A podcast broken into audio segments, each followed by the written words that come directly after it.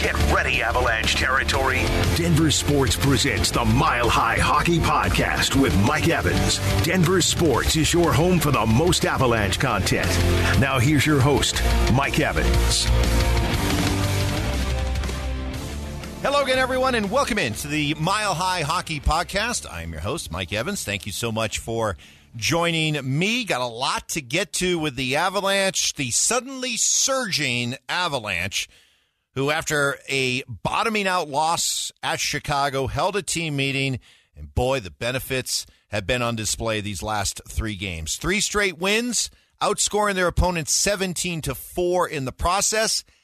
You know, the team meeting thing is is interesting because it's it's sort of regarded as a, you know, kind of last resort type thing. I know there's a there's a funny statement made by an old baseball manager, Earl Weaver, back with the in the 70s. The Baltimore Orioles had some really good teams, and he was asked once about holding a team meeting, and he completely you know scoffed at the idea and swore a couple times and said.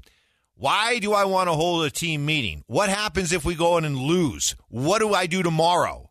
You know, it's sort of the idea that uh, if you're going to play that card, it better work. Well, it did work and would love to to have been inside and to to hear some of the conversations. But I think really what it comes down to is this. You had an Avalanche team that started the season still riding the high of a Stanley Cup, and you had their best players riding that wave and maybe feeling a certain amount of uh, pride, responsibility to kind of keep that keep that train on the track, right?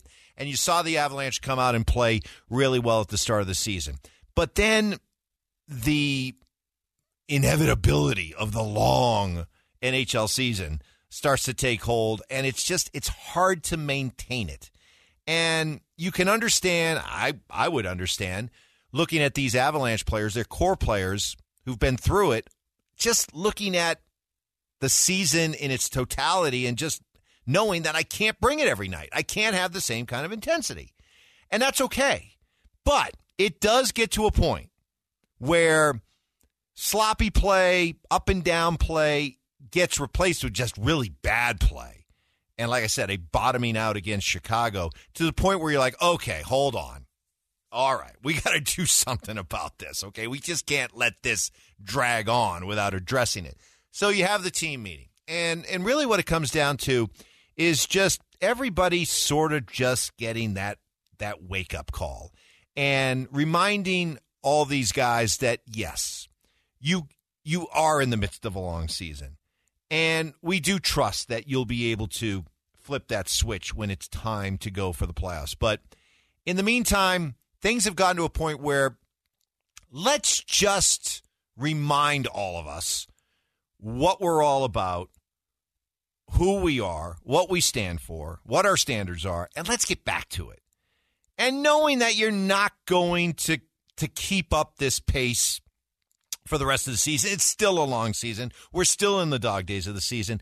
But let's just remind everybody, but most importantly, remind ourselves who and what we are. And what you saw was those core players just kind of coming out of their slumber and saying, "Hey, let's let's just go out, be the Avs, be the great players that we are, be the leaders that we are, that we are, and just let's just remind everybody, but most importantly ourselves, that this is what we are and this is what we're capable of. And and there you go. And look at and look at what the best players have done. Look in these last three games. Look at Mikko Rantanen, four goals and an assist over the last three games. Look at Cale Makar, two goals and two assists before he got hurt in those two games uh, that we're talking about in this stretch. Look at uh, Nathan MacKinnon, two goals and six assists in these last three games. Look at Artturi Lehkonen, five goals in these last three games. And I want to I want to talk about a couple of these guys specifically. Let let me first talk about Mikko Rantanen, team MVP, right? This guy has been the team MVP throughout the entire season, through the ups and downs, through the injuries. This guy has been a beast. And you're looking at somebody who, under normal circumstances, would have a legitimate chance to be the Hart Trophy winner as the MVP in the NHL. But that's not going to happen this year because that's going to go to uh, Connor McDavid. I'm looking at some current Vegas odds right now, right now as we speak, on winning the Hart Memorial Trophy. Connor McDavid is a crazy minus 310 to win the MVP. Next closest, okay, Connor McDavid, minus 310. Next closest is David Pastrnak of the Bruins at plus 1500. So you go from McDavid at minus 310 to Pastrnak at plus 1500. Then you got uh, Nikita Kucherov at uh, 1500 plus 1500. Uh, Jason Robertson at uh, plus 2000. Tage Thompson at plus 2200. Jack Hughes at uh, plus 2500. Then you got Mikko at plus 3000. Okay? So put a buck down on uh, Mikko Rantanen just in case something happens to Connor McDavid, and uh, you could find yourself getting a, a really good value.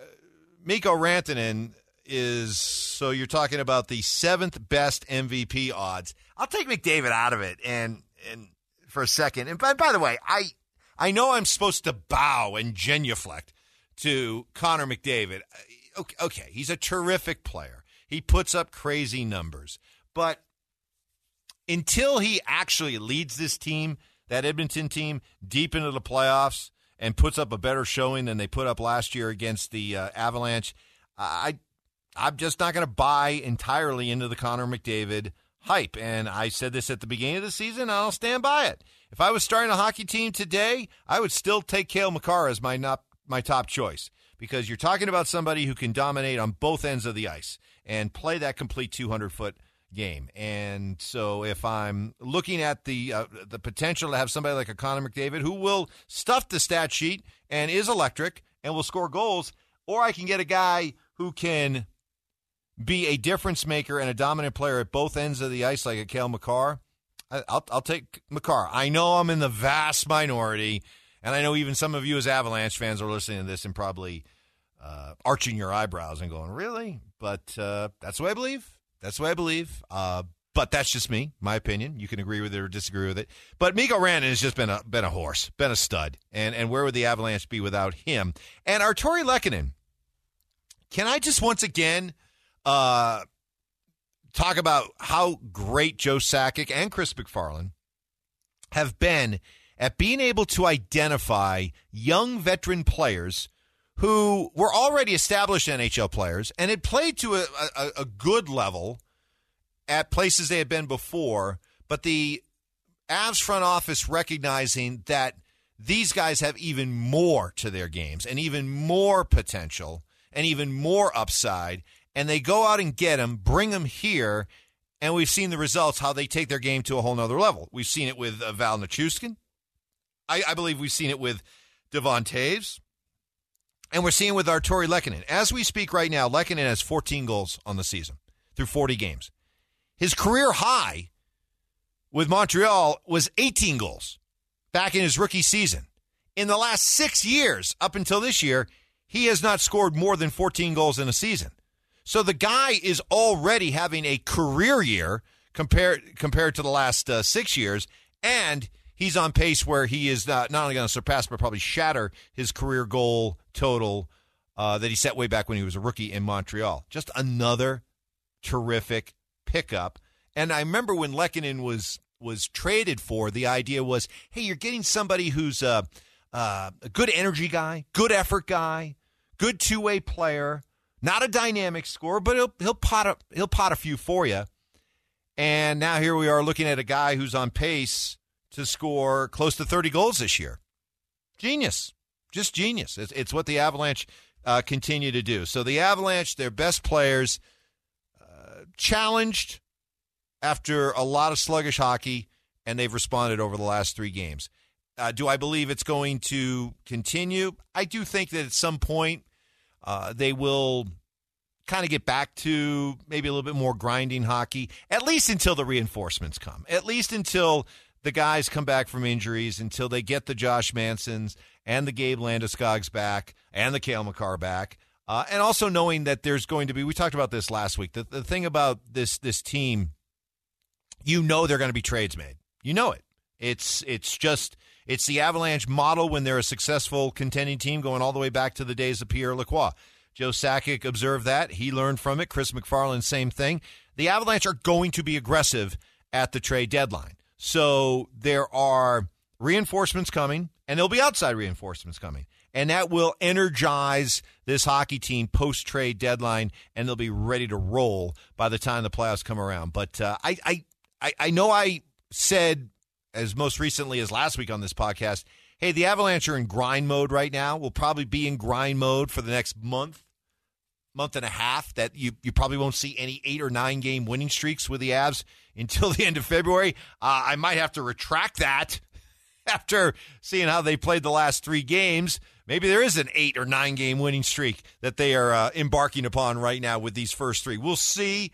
Um, I would I would love to be proven wrong, but the the point is is that no matter what happens between now and the, the trade deadline, um, as an Avalanche fan, if you were starting to get nervous at all, and we, we joked last week that my concern meter was at four and a half, I'd I'd raised it to four and a half, maybe even four point seven five, but I wasn't ready to go to five yet on the concern meter because once you pass that halfway mark, now you're just starting to creep closer and closer to panic, and I was far, far, far, far, far, far from feeling any panic about this hockey team.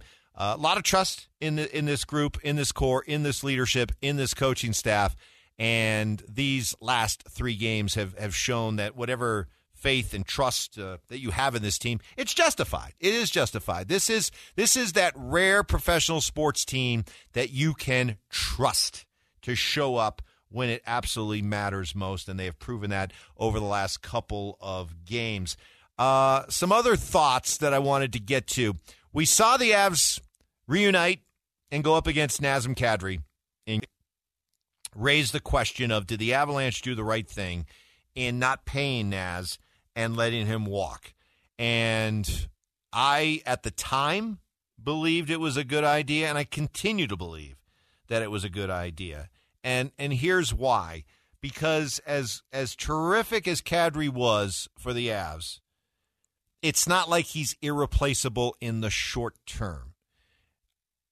You you looked at letting Naz go with the idea that hey, we'll let some of the other younger players give them an opportunity to step into that second line center role and effectively replace Kadri. That hasn't happened yet. But I go back to the trades and I go back to the trade deadline and knowing that this Avalanche team is going to be aggressive, uh, there was never a doubt in my mind that they would find a replacement for Kadri. On paper, that they would find a replacement for Kadri. Either one of these young guys would step up or they would go out and trade for one. So I've never doubted the idea that they would be able to replace Kadri. Now, Kadri showed that the dude's a playoff stud, right? And not everybody that you bring in is going to be able to handle that kind of moment, that kind of pressure. And that is a, a risk that you're taking. But I think it's a good risk. I think it's uh, a, a risk that has a, a good chance of working out for the Avs with whoever they target to come in and be that second line center. But the other thing, too, is that I know that right now we're in a win now window with this team. But because of how young the Avs core is, and because of how well this front office has proven at being able to draft, develop, uh, and, and, also go out and, and, and make shrewd moves, shrewd trades. Look, the Avs window is going to be open for a long, long time.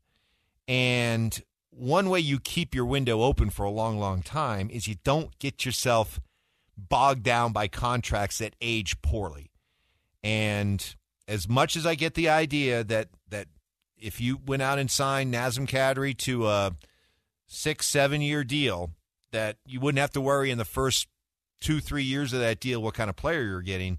You do have to worry about what kind of player he'd be on the back end of that deal.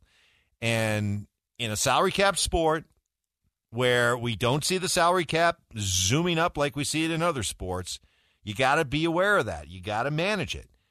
And you can't be carrying around guys who are on the last two, three years of their contract, and it's it's just not it's you're just not getting the the payoff. And so the reason why I'm not upset with them letting Kadri go, one, you do have to think long term with some of these contracts. You just can't be so caught up and swept up in the immediate moment that you uh, lose sight of how these contracts could age poorly, but also understanding that it's not like the Avalanche were never going to replace Kadri in the short term. Uh, th- this was always going to be the plan somehow, some way. And I think that by the time we get to the playoffs, we're going to feel pretty good about uh, who that second line center is and feel pretty good about that player's ability to go out and and give the Avs in the playoffs something similar to what they got from Kadri. So I'm not too concerned about that. Um, other other issues with this hockey team, we'll we'll see what happens. We'll hold our breath a little bit with Cale Makar, how long he's going to be out. Man, the NHL. Jared Bednar asked, "Hey, where's the injury for Makar? Is it upper body or lower body?" And he said, "Ah, it's somewhere in there."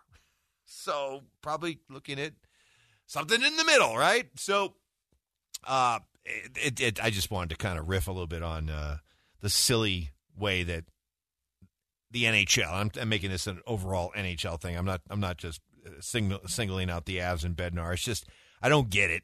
you know why it's like super secret police, double probation about uh, when it comes to these these injuries that it's just so vague and so upper body, lower body. Yeah, come on.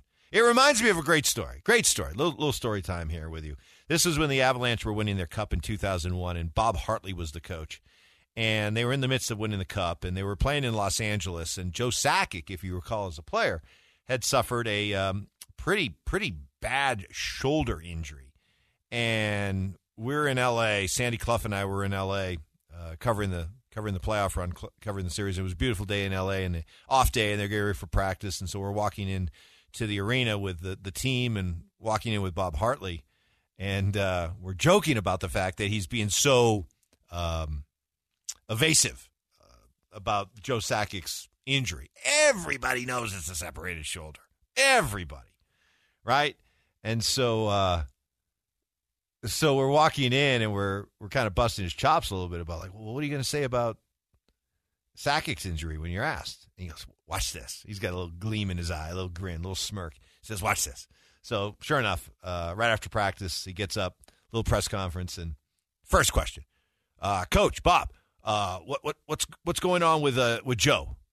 Is, is his shoulder separated? He goes, oh oh oh oh no no no, sore shoulder, sore shoulder, just sore. It was just sore. Right? Everybody in the world knows it was separated. Hey, hey, no, no, no, no, no, no, no, no, no, no. It's not. Don't, don't, don't. Hey, not separated. Sore. Just sore. Sore. That thing was like ready to fall off. And yet, Joe Sakic, being the stud, stud that he was as a player, some of you younger ass fans don't, don't just think about Joe Sakic, the the outstanding on his fast track to being a Hall of Fame executive. Go back look at some of the clips of this guy as a player, dude.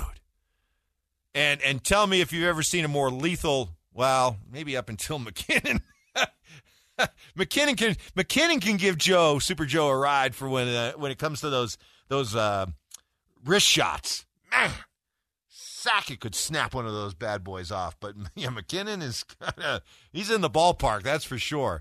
Uh, that's a great debate to have. You cannot lose with either one of those. So That'll do it for this week's edition of the Mile High Hockey Podcast. Much more upbeat this week than uh, it's been the last couple of weeks as we've uh, been grinding through the Avs. But uh, boy, they're looking good right now. Hopefully, they keep it up, and we'll be back again next week to talk about it all with you. Thank you so much for listening. Thank you for uh, Johnny Fever, John Simmer, for putting this all together. And as always, would love your uh, feedback if you want to uh, reach out to me Hit me up on Twitter at Mike Evans 1043 or, of course, during the course of the Schlereth and Evans morning show here on The Fan. Uh, on the ramoslaw.com text line 303-713-1043 give me your feedback and uh, we'll we'll take it from there in the meantime we'll talk to you again next week on the mile high hockey podcast